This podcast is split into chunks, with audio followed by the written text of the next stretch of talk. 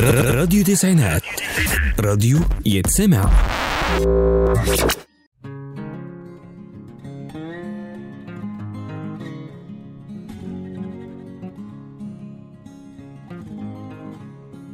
صباح الفل على الكل ومثل ياسمين على أحلى مستمعين. هكون معاكم غادة محروس في برنامج على اللي بيحصل لي على راديو تسعينات. الخريف وأيامه ولياليه ونسمة البرد اللي ابتدت تطل علينا وطبعا بتفكرنا كلنا بأيام المدارس. وما إننا داخلين في بداية الدراسة وبنفتكر كلنا ذكريات زمان. ريحة جلاد الكراسات سندوتشات الجبنة والمربى والجبنة بزيتون لو أنت ابن ناس قوي يعني. وصوت أم كلثوم وهي بتقول لنا يا صباح الخير يلي معانا الكروان غنى وصحانا. وطبعا موسيقى في الخلفية صباح الخير يا مصر والفقرة الزراعية. دي كانت حكايتنا زمان في بداية الدراسة ونحضر لبس المدرسة. ما كانش لسه اسمه يونيفورم. ونقعد نكتب أسامينا على الكراسات. وكان أسامي أمهاتنا أم غادة وأم أحمد وأم محمد. وفجأة وبسرعة البرق اتحولت الأمهات لماميز وبقى group ال mommies أهم من أي برنامج ممكن تتفرج عليه وتتابعه.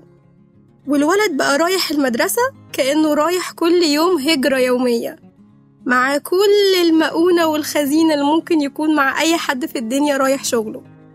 لازم ال school bag lunch bag وال lunch box ولازم الوصفات الجديدة عشان الولد ياكل ونفسه تتفتح وهو بياكل من ال lunch box ولازم الاستعدادات كلها. ويلا يا mommy تعالوا أنا جبت مش عارفة هدوم المدرسة من عند مين وفي offers في محل فلان الفلاني. ولازم نعمل ال ticket بتاع الولاد عليه صورة الولاد. ولازم يا جماعة ما ينفعش الاستهتار ده. إزاي group ال mommies مفهوش حد من إدارة المدرسة؟ وفجأة الدنيا تشتي. كنا زمان نقول الدنيا بتشتي هروح لستي. كانت بالنسبة لنا الخروجة في الشتاء. دلوقتي أول ما الدنيا تشتي هوب الولاد يسألوا هنأجز إمتى؟ هنروح المدرسة إمتى؟ وهنقعد إمتى؟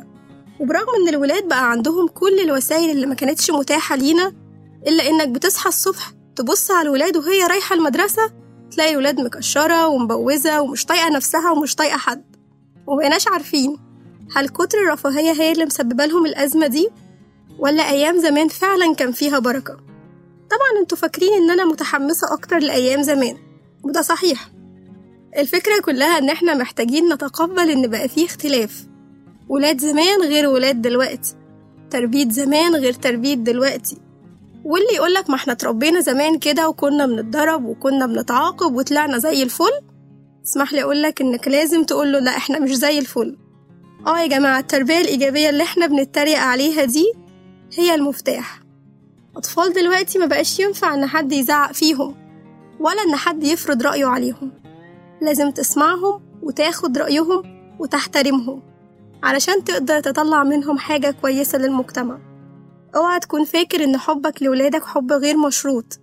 ما ينفعش تربط أبدا سلوكيات ولادك بحبك ليهم. الحب الحب هو الطاقة اللي بتخلي الإنسان يعيش وبتخلي الولاد تكبر. الولاد اللي زي الزرعة إن كل ما هتهتم بيها دلوقتي كل ما هتكبر وهتطرح قدام. حبوا ولادكم. حبوهم بجد. مش شرط تكوني أم ومش شرط تكون أب في علاقتك بولادك. أنت ممكن تكون صاحب كويس تسمع وتنصح وتنصح بالعمل مش بالكلام. توجه بالفعل مش مجرد مواعظ ونصايح. الحب والتقبل هو ده اللي هيقدر يخلق من ولادك ناس تقدر تتسند عليهم لما تكبر وتبقى محتاج له كانت معاكم غادة محروس.